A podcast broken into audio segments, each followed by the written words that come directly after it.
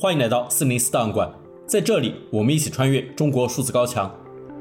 网民的声音一直是中国数字时代关注焦点之一。尽管中国的言论审查和舆论管控日趋严峻，国家对公民的监控无处不在，但我们依然可以看到那些不服从的个体，顶着被删号、被约谈，甚至被监禁的风险，对不公义勇敢发出自己的声音。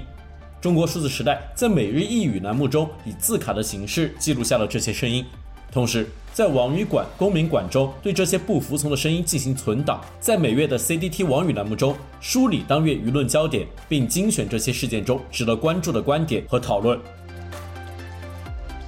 本月热词“人矿”，最近听到一个挺火的新词叫“人矿”，那看到网上的解释就是，顾名思义，人矿人矿，把人当成矿产资源，挖出来供别人使用。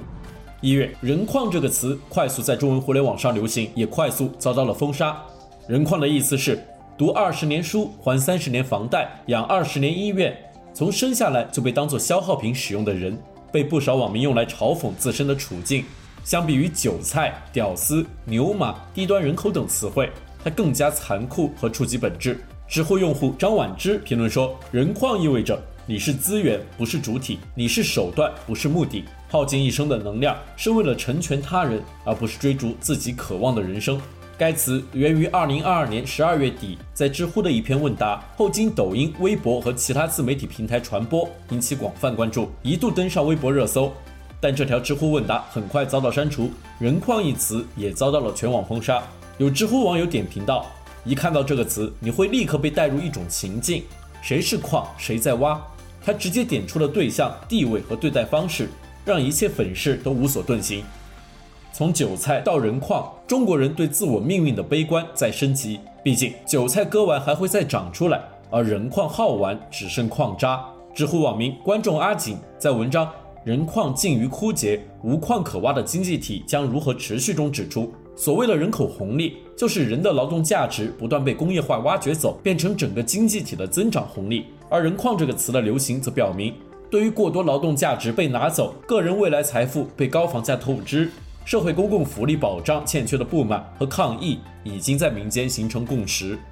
拉丁鱼 （Latin Fish） 点评这个词的时候说：“人矿这词好，不在于它的词藻多华丽、创意多新颖，人矿好就好在难听，好在直截了当，好在鲜血淋漓，好在把太平背后的血与泪、骨与髓活生生地挖了出来，血淋淋地呈在你眼前。”叫你无从可逃。知名时评人李承鹏指出了人矿的再生优势。他说：“我们人矿除了拥有被掠夺、开发一生的优点外，还有再生下一代人矿的独特优势，并自费抚养、教育、培训。如发现下一代出现异常，会自动阻止、惩戒。只有少数不愿再当人矿，但会被矿主和其他人矿视作放射性污染物质，孤立、放弃、粉碎、深埋。”香港作家冯睎干则留意到中国人近年用于自嘲词语背后的辛酸。他说：“由螺丝钉变成矿物，我不知道中国人民的地位是否提高了，但恕我孤陋寡闻，要找一个国家，其国民数十年来会不停用各种死物来比喻自己的，除了中国，我实在想不出第二个。”网语焦点，一月。最受中国网民关注的焦点事件分别是全面放开后的新冠感染潮和白纸运动参与者被捕。我们将选取这两起事件中值得关注的观点和讨论。首先，我们关注新冠感染潮。核酸结果不归社区管，有检测机构给您录入。现在社区二十个人全阳了，咱们小区好几百户也都阳了，包括保洁、保安全阳了。现在，现在整个北京都是这个状况。大家尽量能克服克服一下。现在咱们有阳转阴的居民，医护人员上门做核酸，现在都拖了两天三天，医护人员都阳了。现在是这么一个状况。媒体人彭远文说，有一种说法叫“动态清零赢得了时间”，但实际上正好相反，以清零为导向才是今天准备不足的根本原因。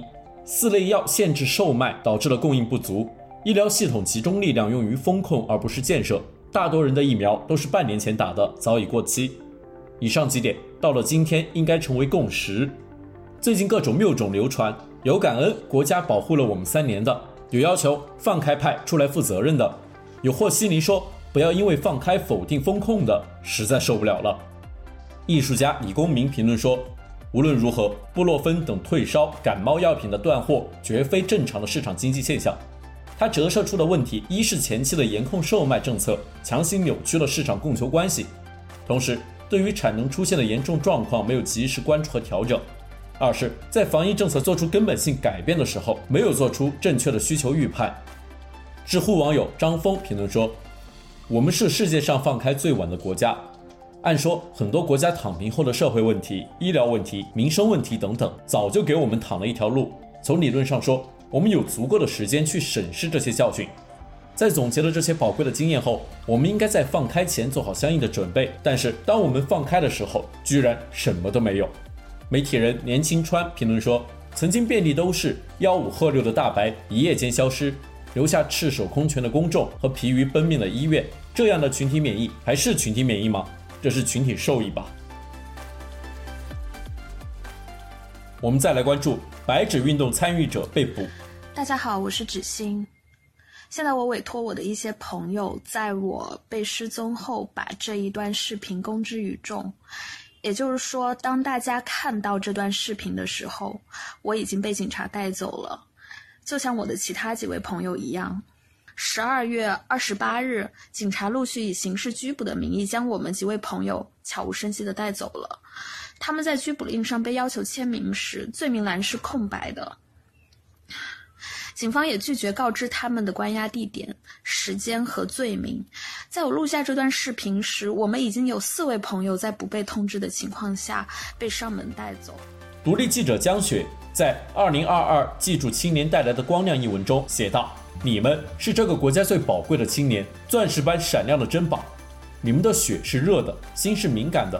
你们能感知他人的命运，你们对同类的苦难有深刻的同情，你们爱自己。”你们不爱那集体的、主义的、面目模糊的、代表了人民的谎言的宣称，仿佛四周都是沉沉的暗夜，而人们忘记了这个冬天还有你们。